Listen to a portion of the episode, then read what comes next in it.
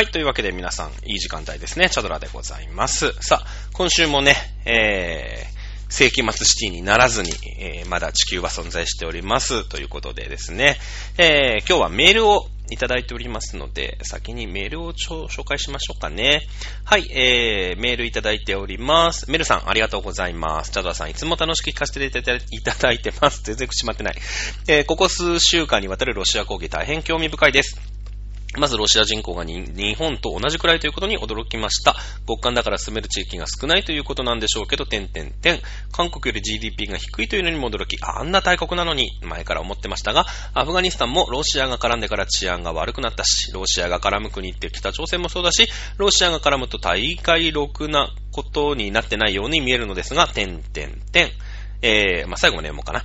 えー、これってやっぱり独裁だと国がおかしくなるってことの証明じゃないかなと思います。でも、チャドラさんの言う通り歴史を振り返ると、プーチンがいなくなっても代わりの人間が出るだけというのも妙に納得です。一度出てきた思想はなかなかなくならない。宗教団体が殺人事件を起こした時に誰かが言ってましたが、国ぐるみでもそうなのかなと思いました。国家といっても人間がやることですもんね。番組を聞くたびに再認識してます。今後の講義も楽しみにしています。ということで、ありがとうございます。すごいね。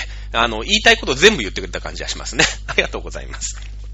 さあ、えー、っと、ロシアの人口はそうですね、1億4000万人ぐらいですね。え日本は約1億2000万人。世界で第11位ですね。ロシアは、えー、1億4000万人ぐらいです。ナンバー9番。9位ですね。はい、えー、1番。ね、まあ人口はね、えー、世界の一番多いのは当然中国。14億3000万人ぐらいと言われております。2位が13億8000万人。結構差がね、縮まってきました。インド。ね。インドなんですよ。まあ、ウクライナはね、4400万人ぐらいなんで、ロシアの、まあ、3分の1ぐらいですかね。えー、そのぐらいの感じで今戦争をやってるってことになります。はい。インドは今ね、すげえ伸びてるんだよ、人口。2035年ぐらいには、あの、中国を抜いてね、えー、インドが一番になるんじゃないかって言われてます。まあだからそのインドはさ、その、中国はもうこれからどんどんどんどん国力が落ちていく、まあその、なんていうの？うーん、人口の上ではね。ね、えー、ですので、まあそのタイミングというのをなんか虎視眈々と狙ってるっていう感じがするよね。アメリカと中国が喧嘩してみ、見ても、まあ別にどっちの味方っていうわけではない。まあ両方につかず離れずみたいな。今回のロシアとウクライナに関しても、そのアメリカがね、今一応ナンバーワンの国なんですけれども、えー、そこにね、べったりおもねることもなく、その、避難決議なんかもね、棄権してみたりとかしてね、えー、これはもうだから2040年、2050年を見定めて、えー、アメリカも何かヘマをして国力落ちるだろうと。ね、えー、中国もそのうちヘマをやらかして落ちるだろうと。ね、えー、ロシアはもう、もうダメだと。ね、えー、いうことで、えー、その次の世界。ね。まあこれが第三次世界大戦だとするんであれば、今回のウクライナ戦争がね、えー、その後、まあその後か、その後の後の世界。これはもう黙ってたってね、えー、もう2050年には16億人ぐらいになって世界ナンバーワンと言われてるので、勝てるだろうと。ね、えー、いう戦略がなんか見え隠れしたりしますよね。はい、GDP は韓国よりも低いそうですね。えー、っと、韓国がナンバー10、10位ですね。1.8兆ドル、約220兆円。ね、11位が、あロシア。1.6兆ドル、約190兆円ということになりますね。日本は一応ナンバー3ですよ。5.3兆ドルですので、630兆円ですので、えー、そうですね。まあ、日本の約3分の1ぐらいと。ロシアのね、経済規模はというふうに思っていただきたいと思います。まあ、日本よりもちょっと人口がいて、日本の3分の1の GDP なわけですから、まあ、延べ単にするとね、延べ単にするとですよ、まあ、アブラヒモビッチみたいなさ、ね、あの、イングランドのチェルシーをね、サッカー持ってたりしますけれども、ああいう大富豪とかいますけれども、まあ、延べ単にすると、基本的には日本人の3分の1の稼ぎしかないと。いうことですよ。つまりロシアで生み出すサービス、財サービスが、日本の約3分の1しかないということなんですね。うん。えー、だってさ、身の回りのもので、ロシア産のものってあります？キャビアの瓶ぐらいしかなくないですか？ね。メイドインチャイナいっぱいあるじゃないですか。冷凍食品見たら中国からとかさ、いろいろ書いてあるでしょ？ほぼ中国だよね。えー、ユニクロの服まあ、いろいろほら、今ね、えー、ウイグルとかで問題になってますけど、基本メイドインチャイナですよね。なんか、コートとかさ、ね、ああいうのってみんなチャイナ、カバンなんかもチャイナだよ。で、まあ、日本製のもの多いですよね。えー、なんか、ここにありますけど、電子ポットもそうだし、エアコンもそうですね。扇風機もそうですね。このパソコンもそうですね。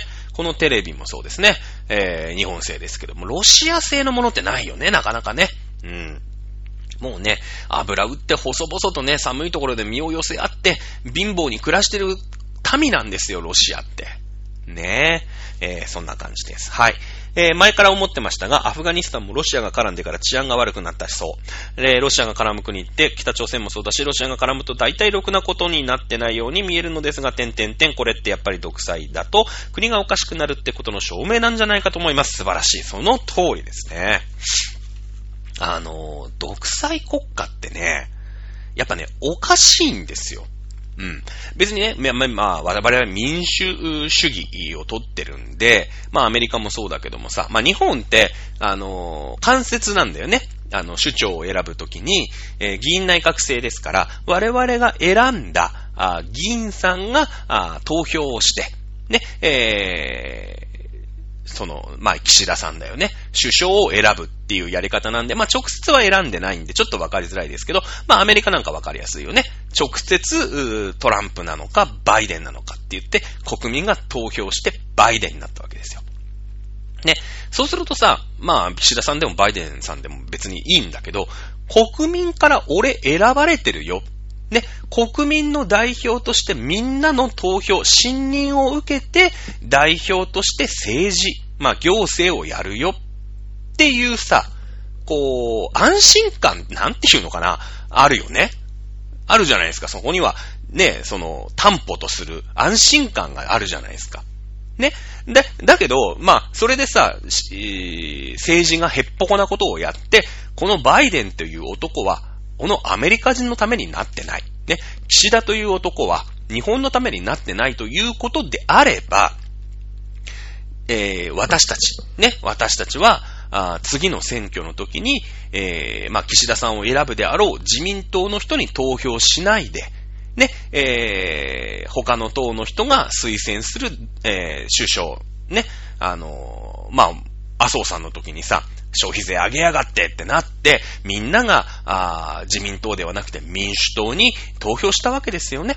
そして、えー、民主党の議員さんが、鳩山幸夫という男を首相に任命して、ね、え、指名、あの、選挙をやって、鳩山内閣ができたわけですよ。ね、それはもう麻生さんの政治にみんながノーを突きつけたわけですね。そうですよね。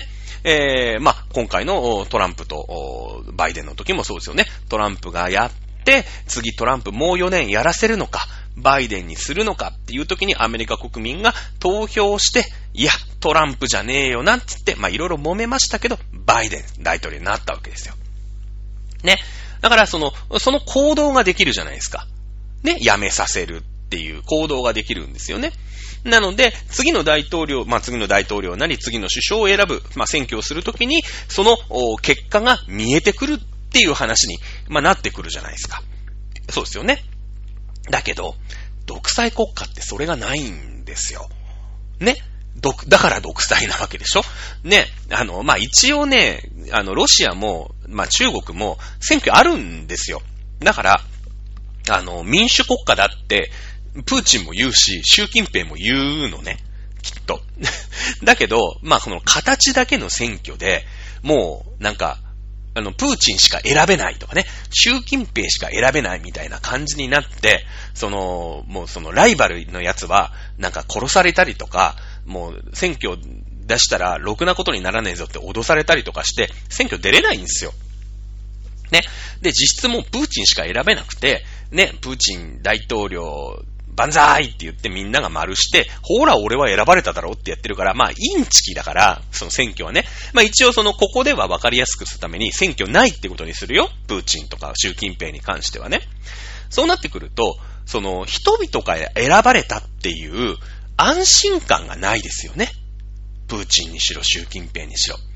ね、逆に国民からすれば、俺たちが選んだったんだ感ないですよね。だって選んでないんだもん。私たち一応あるじゃないですか。岸田さんなり。ね、えー、菅さんなり。まあまあ、だから自民党に投票した人が多くて、その自民党の人が、あ菅さんを選びました、岸田さんを選びましたって言って、まあ、総理大臣に今なってるわけですよね。そうですよね。あのー、だから、まあ、鳩山さんがさ、だって私たちが民主党に投票したじゃないですか。だから、鳩山さんが総理大臣だよねって言って、まあ、納得感はあったよね、最初は。だけど、民主党が全然政治ができなくて、ね、えー、鳩山、菅、えー、野田？で、しかも、野田さんはその後消費税上げちゃって え、お前、消費税上げた麻生さんが嫌だから、ね、みんなが民主党に入れたのに、その代表の野田が、あの、消費税上げるってどういうことって言って、次、ね、えもう民主党無理無理無理って言って、じゃあもう自民党でいいって言って、次安倍さんが総理大臣になったじゃないですか。ね、独裁国家ってそういうのがないんですよ。だから、俺がなんで代表をやってるかっていう担保が全くないのね。うん。なので、あの、まあ、ここのメールがあってね、その、ロシアが絡むとろくなことにならない。これは本当なんですよ。で、独裁国家って国がおかしくなる証明、その通りなんですね。もう一個理由が実はあって後で言いますけれども、やっぱそういうところがあって、その、たとえね、人間だからプーチンも間違うし、習近平も間違うし、それはバイデンだって、ね、岸田さんだって間違うんですよ。やっぱり。ね。えー、なんだけど、やっぱり独裁国家って一人のやつが決めるでしょ。バイデンも一人で、まあ確かになんか決めることがあるかもしれないんだけど、やっぱ側近とかがいたりとか、国会がちゃんとしてたりとか、いろんなところでいろんな人の意見がわーってあって、最終的にバイデンが決定するとかね。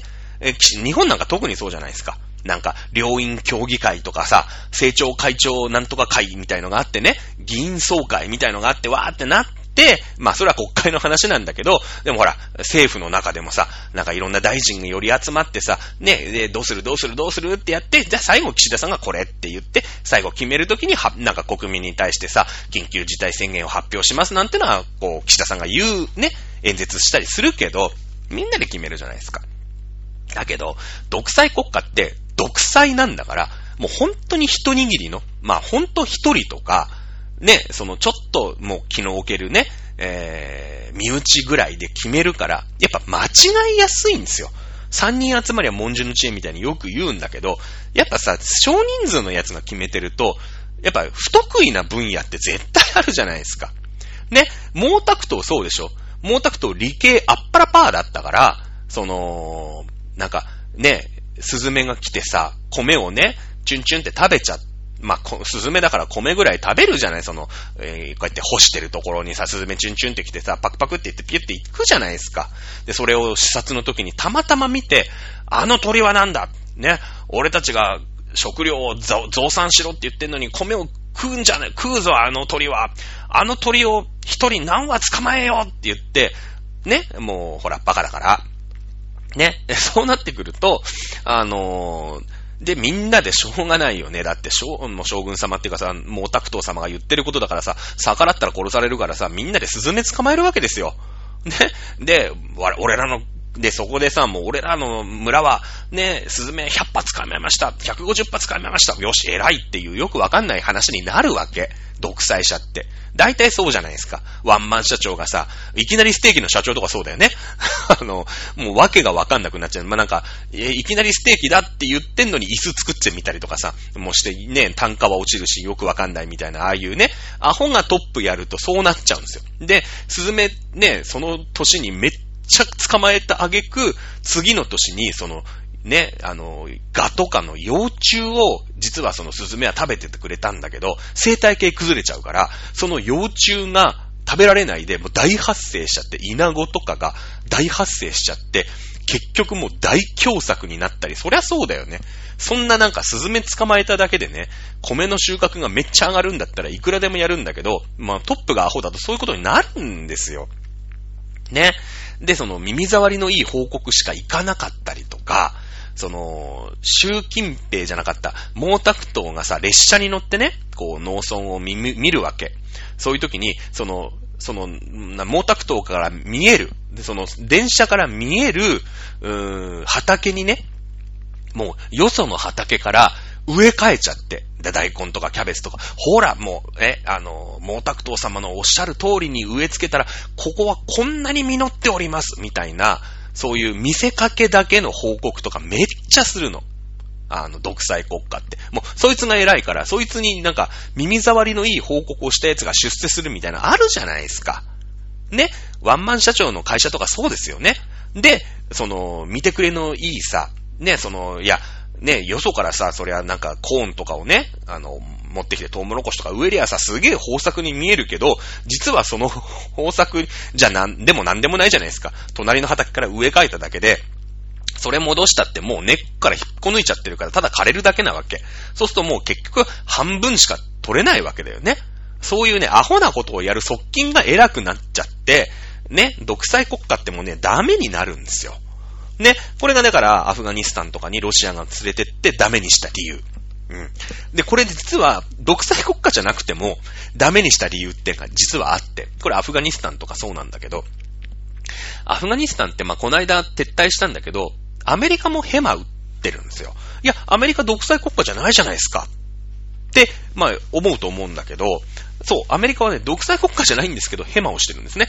これはなんでかっていうと、あの、地政学の特徴を無視して、大国の論理で、えー何かご利用しをすること。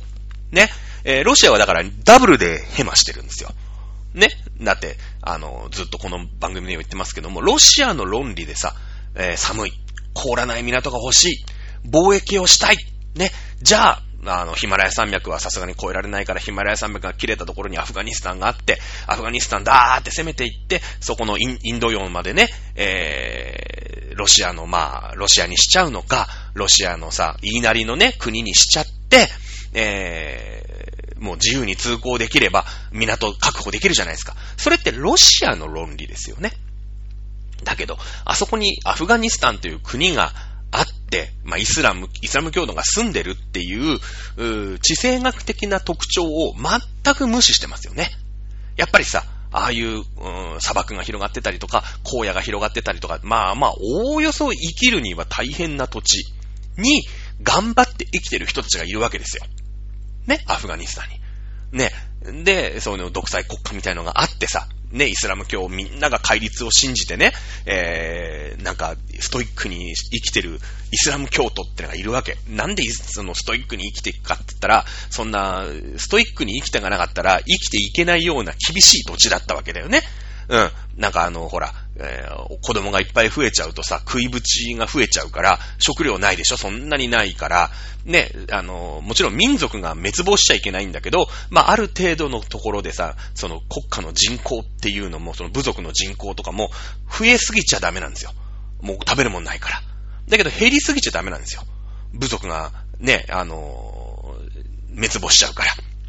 だから、その増えすぎないように、ね、増えすぎないように、なんかさ、色っぽい女の人がね、おっぱいボインとかなって、なんか、ビキニとか着てね、ビーチをうろちょろしてたら、子供作りたくなっちゃうじゃないですか。ほんと男として。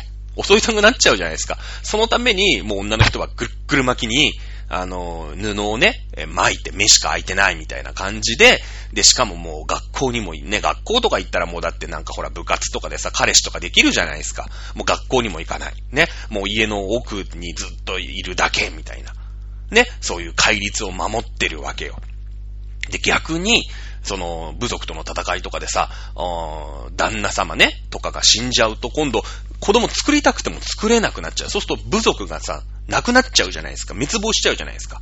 だから、勝った部族のやつが、その、未亡人ね、自分がぶちのめして殺しちゃった、まあ、嫁はんだよね。未亡人を、あの、おめかけっていうかさ、ね、にして、えー、もういいっていうなんかルールを作ったよね。一夫多妻だったりするじゃないですか。それってそういうことなんですよ。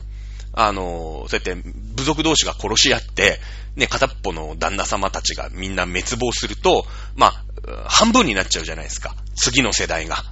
ね、その土地に住んでる人たちが。そうするとしたら、その女の人は、その勝った方の部族が目かけにしてね、いいと。一夫多妻だっていうことにして、えー、その人口が減りすぎもしない。増えすぎもしないっていうね、そういうよくわからない戒律をひたすら信じてね、イスラム教ってのはいるんだけど、まあ、あの、もちろんその、神話とかいろいろあるよ。ね、いろいろあるんだけど、地政学的に見たらイスラム教がああいうところにあるなっていうのは、すごい納得のいく説明つけられるんです。つけられるんですよ。ね。えー、なんだけど、まあ、そういうのを無視して、ね、えー、ロシア、まあ、ソ連がアフガニスタンにただただ港が欲しいなんて言って攻めてってもうまくいかないんですよ。ろくなことにならないんですよ。アメリカもそうだよね。えー、アフガニスタン、ロシアが、まあ、ソ連がいなくなった後、ね、大体ちょっかい出してますよね、イスラム教徒に。うん。1980年からずーっとイスラムとやり合ってるじゃないですか、アメリカって。イラン・イラク戦争。ね。あのー、まあ、1945年に、まあ、第二次世界大戦終わるんだけれども、その後ね、油が見つかるんですよ。原油が見つかるの。中東で。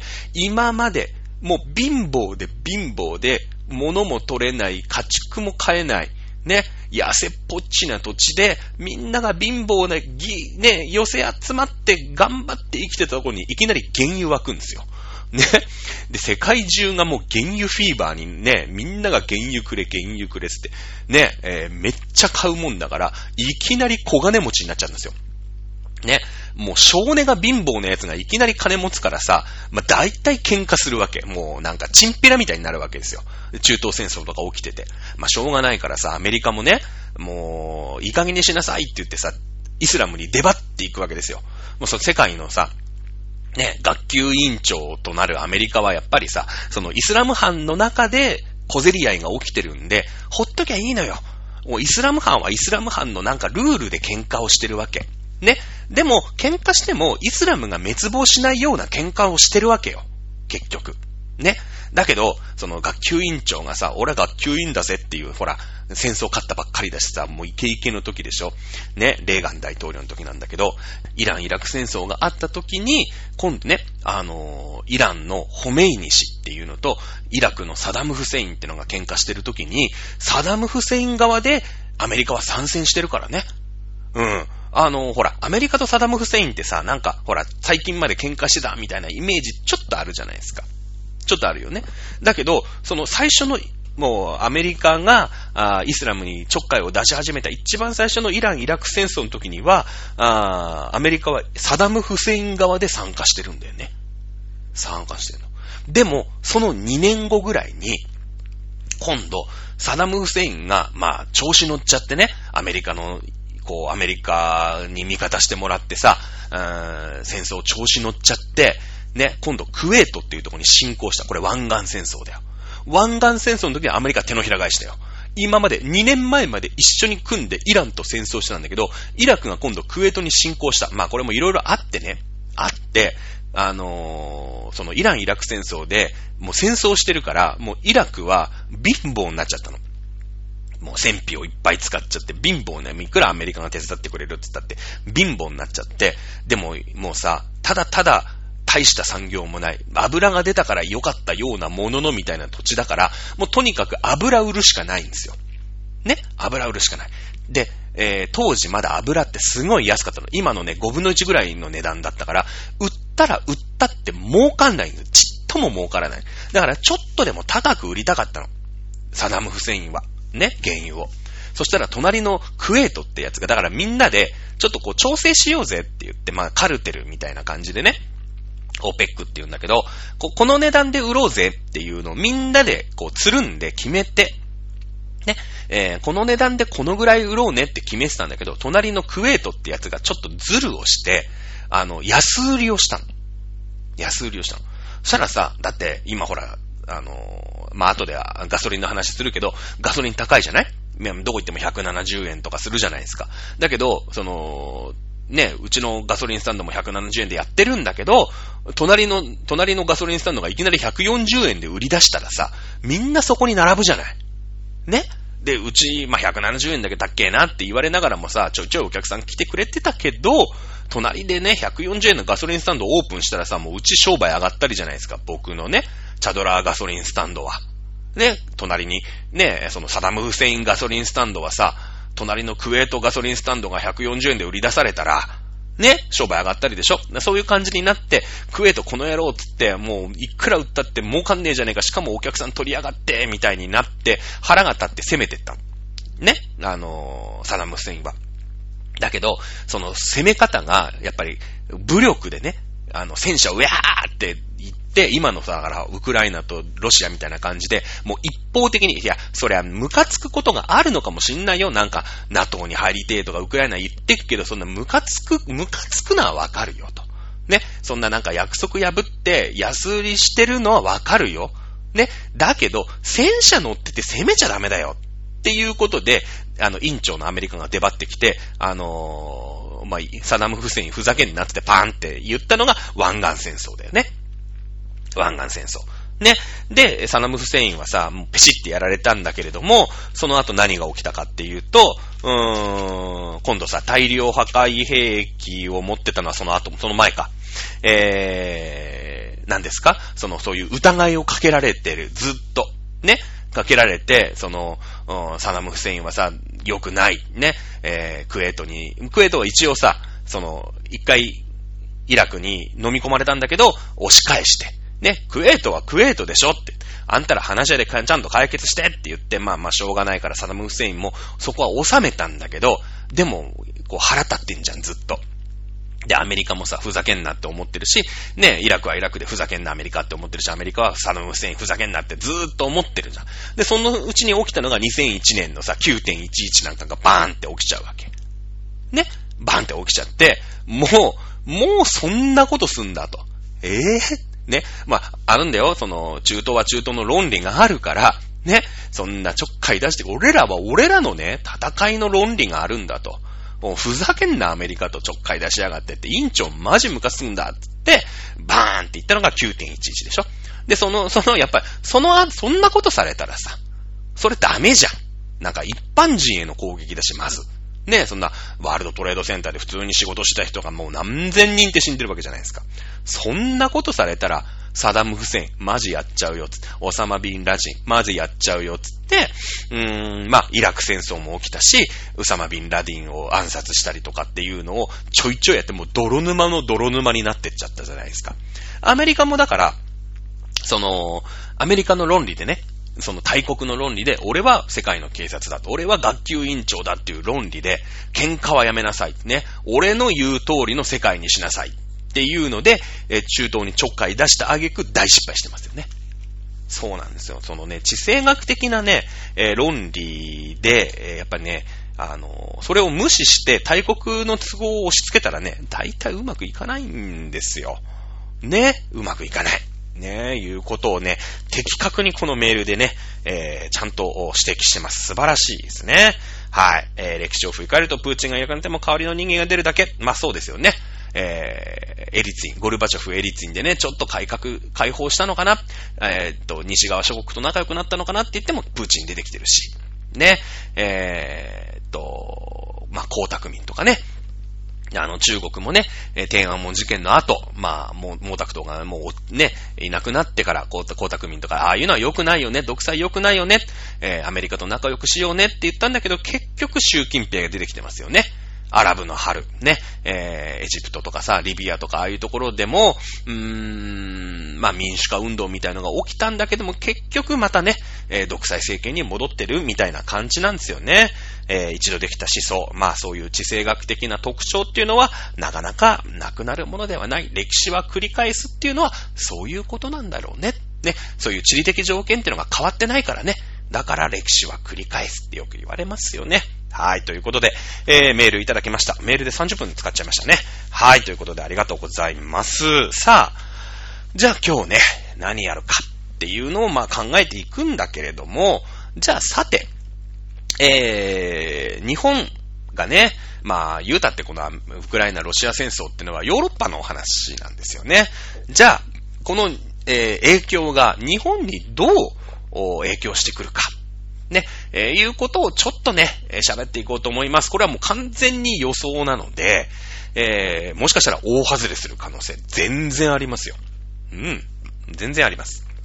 まあ私なりにね、えー、ちょっとずつ喋っていこうかなと思ってます。そして、えー、まあこれ来週に回すかもしんない。この戦争で一体誰が得をしたのか。ね。えー、まあもしかしたらあと30分しかないですからね、来週にこのテーマになっちゃうかもしれませんね。ということで。じゃあ行ってみましょう。今の日本の話。さあ、ウクライナ、そしてロシアが戦争しております。ね。えー、如実にまず、現れる。まず、原油価格上がりますよね。そりゃそうですよ。もう、ロシアから、あ原油買えませんよ。ね、えー、いう中で、ね、えー、まあ日本はね、一応そこか、そこまで買わないとまでは一応言ってないんですけども、やっぱ買わないって言った国はいっぱいあります。ね、バルト三国とか。ってことは、その、ロシア以外、もともとロシアから買ってたわけだから、その国がロシア以外から買うということになりますよね。ってなってくると、日本がもともと買っていた国からも買うことになるわけですから、原油価格というのは間違いなく上がり、上がるということになります。まあ特に今なんか特に上がってますよね。うん、ガソリン価格とかね。そして、えー、穀物市場。これも間違いなく上がるだろうと言われております。えー、ウクライナとロシアで世界の約3割の小麦。まあ、ウクライナってね、昔この番組でも言ったことあります。チェルノーゼムという大変肥沃な土地。ね、えー、草を食うだけで馬がバンバン育つってやつね。えー、ね、チェルノーゼムという豊かな土地ですので、大穀倉地帯なんですね。えー、ウクライナもロシアも穀物、まあ、食料品の輸出国になるわけですよ。そうなってくると、まあ、ウクライナはもう全土で戦争をやっておりますので、今年だけではなくてもう来年ぐらいね、えー、やっぱ金属汚染、汚染とかやっぱひどいですから、やっぱ爆弾とかバンバン落ちてますからね。えー、そうなってくると今年来年、再来年ぐらいまでの作付けというのは非常にこう厳しくなってくる。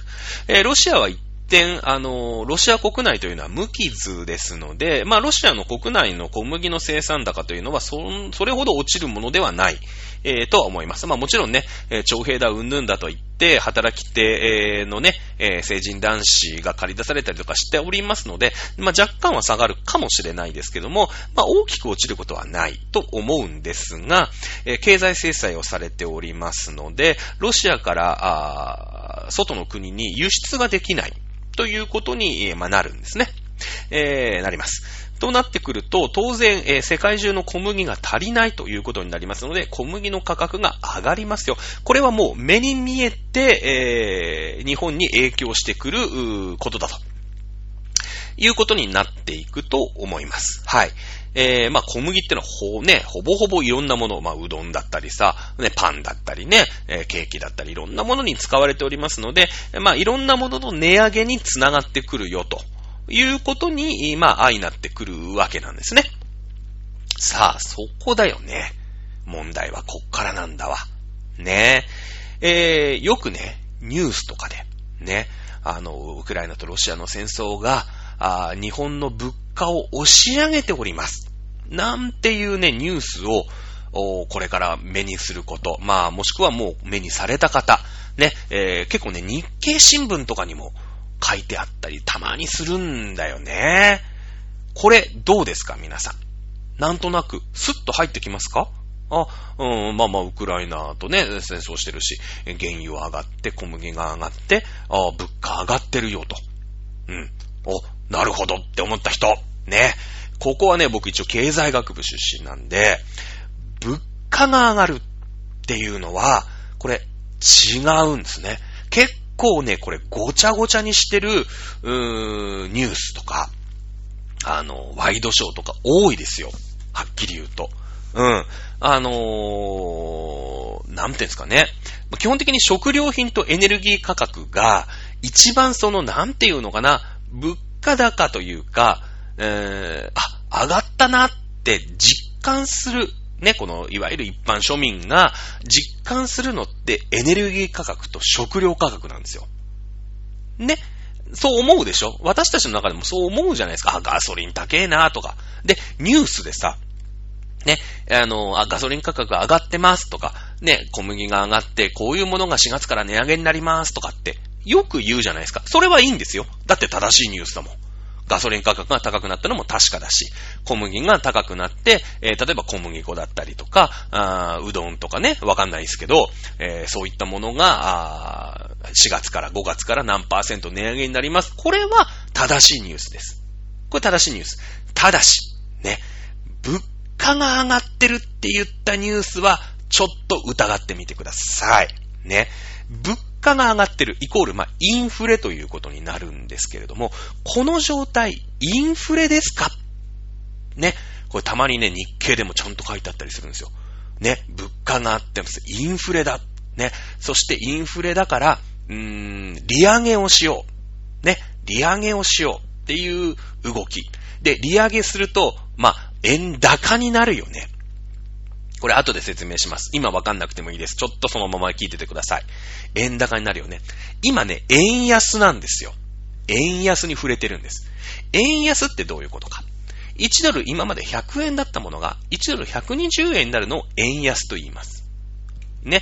今まで100円あれば1ドル買えたものが120円出さないと1ドルというものが買えなくなりますということですから、円が安いですよね。ね、今まで100枚、えー、1円玉で買えたものが120枚必要なんですから、ね、えー、円が安いということになりますよね。で、円高になると、ね、1ドル今まで100円だったものが90円で買えますから、輸入するものって安くなるんですよ。ねってことは、なんとなくだけど、あれ？で、ほら、今さ、ね、海外からのね、その戦争のお話で、海外から入ってくる原油が高い、海外から入ってくる小麦が高いっていう中で、円安が進んじゃうと、なおさら高くなるよね。ね。1ドルのものが120、100円だったのが120円、120円が130円って、どんどん物が上がってく、輸入のものが上がってくってのが円安ですよ。だから、あれ？円高にすればいいんじゃないの？っていう論理ってあると思うんだよ。あると思うっていうか、世の中に結構あるの。これ、危ないですよ。騙されちゃダメです。ね。えーと、今の世の中って、これ、インフレですかって言ったら、インフレじゃないんです。インフレっていうのはあくまでも、お金の供給量と商品の供給量のバランスの問題なんですね。バランスの問題。ね。えー、今の日本っていうのは、物は余ってる。ね。貨幣が少ない。だからつまり、まあ、すごい簡単に言っちゃうと、国民が貧乏。ね。国民全員が貧乏な。国民全員が持ってるお金が少ないんですね。物は余ってるんです。だけども、国民全員が貧乏だから売れない。ね、買わない。売れない。ね。いう状態。今の世の中、日本ってデフレなんですよ。デフレなんですね。これデフレって言うんですよ。ね。えー、なので、このデフレの状態って何を政府はしたら正しい判断かっていうと、国民全員が貧乏でお金がないから物が買えない、物が売れないっていう状態を、なんとかしなくちゃいけないわけでしょってことは、国民全員を金持ちにしてやる。っていうこと。つまり、国民に金を、まあ、ばらまくではないけれども、世の中、まあ、国の中の、日本の中のお金の量を増やしてあげる。っていうことが必要っていうことですよね。まあ、例えば減税とか、ね、えー、いうことになると思いますよ。ね、軽減税率をもっと下げてあげるとかさ、あお金をもっとね、まあ、補助金を出してあげるとか、いうことになってくると思うんですね。うん。これが正しい判断。ただし、ね、えー、今原油価格も上がって、小麦価格も上がってる。物の値段ってのがどんどんどんどん上がってるじゃないですか。あれ？今の日本ってインフレなんじゃないの？っていうことを判断してしまうと、インフレってどういう状態かっていうと、物が足りないよ。お金の量が多すぎるよ。っていう状態なんですね。今の日本の現状とは全く逆なんですよ。だけど、見た目上、原油価格が上がって、小麦価格が上がって、いろんなものの値段が上がってるじゃないですか。だから、あれ、インフレなんじゃないの？っていう学者さん結構いるんですね。コメンテーターの人とか。うん。これね、よーく考えて。今の日本って好景気のインフレですかって。いや、そりゃね、原油価格は戦争で上がりましたよ。それはウクライナの問題、ロシアの問題がありますから。小麦だってそうですよ。ウクライナ、ロシアで世界の30%なんですから、それは小麦が足りなくなったら小麦が上がります。ね。だけども、インフレではないんです、これは。ま、絶対インフレって言っちゃいけないんです。ね。物価が高いってわけじゃない。小麦が高い。原油が高いっていうだけなんですね。今の日本は全体的に見たらデフレなんです。だから正しいやり方は国民を金持ちにする。国民にお金を渡してあげる政策が必要なんですね。だけど見た目上さ、ね、さっきも言ったんだけど、うーん、物価高感ね。物価高感。うん。なんか、物の値段上がってんなって私たちが思うのはさ、えー、原油価格、まあガソリン価格と食料品じゃないですか。ね？なんか、缶詰が上がるとかさ、パンが上がるとか、ガソリンが上がるっていうニュースすげえ見ると、あれ？物価が上がったなーって思うかもしれない。これ間違いだからね。ね？えー、大丈夫かな？ここまでわかんない人、もう一回10分前から聞き直して。ね？聞き直してください。これがでもね、結構間違ってる人が多くて、岸田さんも間違ってる可能性があるんだよね。うん。この間、その、まあ、小麦が上がる、まあね、原油が上がったりとか、小麦が上がったりということで、物価高に対する、うー、指示を、経済対策の指示を出しましたって、岸田さんおっしゃったんですね。物価高って言っちゃったんですよ。うん。え、小麦高、原油高に対する政策を作やりなさいよっていう指示を岸田さんがしたのはわかるんですね。でも、物価高に対する政策を作りなさいよって岸田さんが指示をしたとすると、物価高ってことはインフレですから、ね、えー、世の中のお金を吸い取って、ね、例えば増税とかですよね。世の中のお金を吸い取るわけですよ、政府が。ね、政府が吸い取って世の中に、ま、出回っている、国民が持っているお金の量を減らすっていうことになるんですけど、今の日本はインフレではありません。デフレなんです。物が余ってるんです。物が売れないんです。お金持ってないから、国民が。ね。なので、これをインフレだ、物価高、まあ、小麦高、原油高を物価高だとして、インフレ政策を取ると、まあ、インフレ政策というか、インフレの時に取るべき政策を取ってしまうと、実は今デフレですから、逆効果になるんですね。国民が貧乏で物が買えない、物が売れない。ね。っていう状態になおかつ国民からも金を吸い取っちゃうことになるんですよ。増税とか。ね。これね、岸田さんやりかねないんだよ。経済音痴だから。これね、ちょっと気をつけてニュース見ててください。あの、岸田さんってさ、やっぱ人当たりもいいし、ちょっとイケメンでスラッとしてるし、まあ、大外ししないんですよね。なんか、あの、炎上したらすぐ、なんかすぐやりますみたいなね。うん。感じにするじゃないですか。なんか、なんか言われたらすぐやる、なんか言われたらすぐやるみたいな感じで、まあ、基本的には今国民の支持率高いんですよ。ね、あの支持率高くて、えー、まあ、うまいこと政権運営をしてるんだけど、まあ、中身はあんまりないのね。ビジョンは、岸田ビジョン全く、全くないんですよ。私も岸田ビジョンと本読んだんだけど、なんだこれって思いながら読みましたけどもね。うん。で、岸田さんの一家って全員一家財務省の官僚なの。で、財務官僚は何考えてるかっていうと、国民貧乏でもいい。財務省の金庫の中にお金があることがもう幸せでしょうがないんですよ。ね。そういう状態だから、なんせ、なんせ増税したいんですよ。うん。だから、もうデフ、今、日本がデフレだってのは分かってるんだけど、小麦価格も原油価格も上がって、国民の感情として今、物価高くなったよねっていう感覚あるじゃないですか。それを利用して、え、ほら、物価高くなったでしょ？インフレだよね？じゃ、利上げするし、あの、増税するよ。ね。そしたらこの物価高収まるから、収まんない。収まらないんですよ。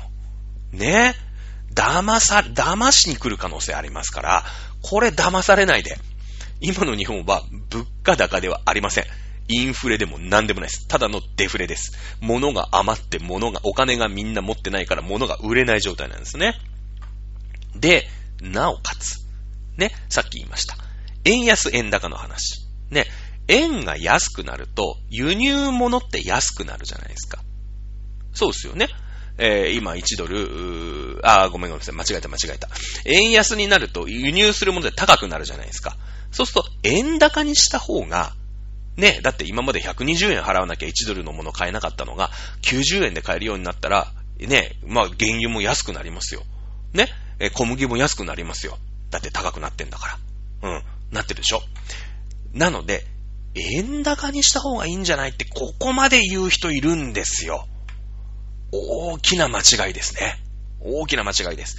これは、うーん、確かに、その、物がね、えー、入ってくる状態、物を安く、それだけを見ればあ、確かに安くなるかもしれませんけれども、これ、輸出の方だって逆に儲かんなくなるわけですよ。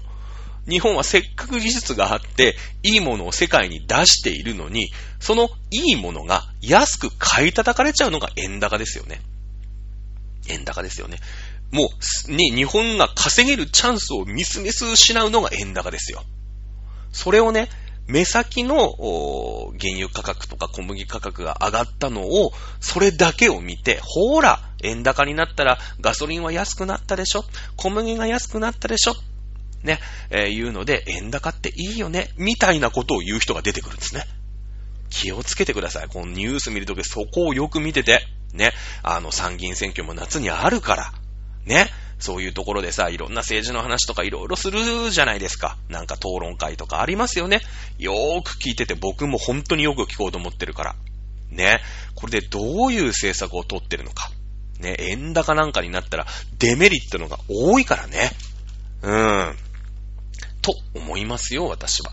大、これ間違えたら大不況になりますから。うん。ね。えー、本当にね、見ていただきたいなと思います。さあ、あそんな感じで、じゃあさっきね、政治の話になりましたので、参議院選挙の話しましょう。えー、夏に参議院選挙が行われますね。これの、票読み。まあ、なかなか難しいですよ。こんなとこで票読みができれば、まあいいんですけれどもね。えー、さあ、うーん、自民党。ややプラスぐらい。ね。えー、公明党。うーん、現状維持やや減。はい。えー、日本維新の会、減。えー、立憲民主党、減。共産党、減。国民民主、プラス。令和新選組、プラス。社民党、減。でしょうね。えー、僕の表読みですが、間違ってたらもう、ほんと謝りますよ。4月の時点での話ですけどもね。まあ、基本的にさっきも言いましたように、岸田さんって、まあ、人当たりも良さそうだし、やってることはとりあえず大外し少ないですよね。えー、それからやっぱり危機ですよね。今そのロシアの問題、戦争中だというところで、やっぱりね、うーん、まあ、日本って自民党しか無理だよねっていう空気は、ちょっと上がる、上がり目がありますよね。えそれから、あまあ、岸田さんも、ビジョン全くないんですけども、ね、とりあえず付け焼き場で、えなんとかうまいこと政権運営をして、支持率も高い。ね、支持率が高いってことは自民党に投票する人が高いってことですから、自民党ややプラスかと思いますね。はい。えー、日本維新の会、マイナスというふうに私踏みました。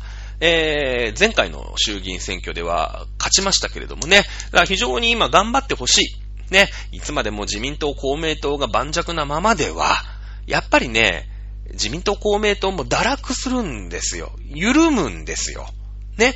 なんか増税していいでしょみたいなさっきの話じゃないけれど。そういうことにね、言ってほ、言ってほしくない。ね。もっともっと国民のために汗をかきなさいと。ね。いうことですよ。だから本当は維新とかに頑張ってほしいの。だけども、今回のウクライナ戦争の件で味噌をつけたのが男二人います。はい。えー、鈴木宗男と橋本徹。まあ、鈴木宗男はね、もともとそのロシアとズブズブで、その日本とロシアのパイプ役のね、国会議員でしたから、まあ、ロシアと仲がいいのはわかります。まあ、しょうがないよ。うん。だってそう言って日露友好のさ、橋渡しを自民党の国会議員だった時代からずーっとやってるわけだもん。ね。だけれども、今回、まあ、こんなだからロシアの蛮行に対して、まあ、ウクライナがロシアを挑発したから、あロシ、ウクライナは攻められちゃったんだ、とかね。うん。いや、あの、私の番組でもね、言いましたよ。NATO に加盟したことがロシアの引き金を引いたって言ったけれども、その、ロシアのやったことを許しちゃいけないよね。何があったって正当ができないですよ。今回のその、残虐なね、虐殺は。うん。えー、それから橋本徹ね。うん。ロシアは、もうやっぱり国民がね、何人も死んでるんじゃないこんな無ごたらしい戦争をすぐやめてくれ。ロシアは降伏した方がいい。ずっと言ってるんですよ、橋本さんって。これはダメだよね。うん。日本ってのはやっぱ西側の国なんですから、もうとにかくウクライナを応援して勝ってもらわなくちゃいけない。まあもちろんね、お子さんがいっぱいいる人ですから、それは自分の子供がね、えー、殺されるとか、やっぱり自分の子供がなんかね、えー、爆弾で死んじゃったみたいな映像を見ると、やっぱ人の親としてさ、すごいこう、ね、こんな無ごたらしいのはやめてくれっていうのに、触れやすいお父さんだとはもういいお父さんだと思うんだよ。うん。だけれども、やっぱり政治家として発言してるわけ。コメンテーターとしてね、政治の話を発言してるわけですから、やっぱ一人の親じゃないよね。そこでの発言って。やっぱりさ、まあ、あもうね、えー、ご意見役ぐらいになったとはいえ、別にもう、あのー、政党のね、えー、党首でも何でもないんだけれども、ご意見番としているわけでしょ元総理みたいなもんだよね、橋本徹って。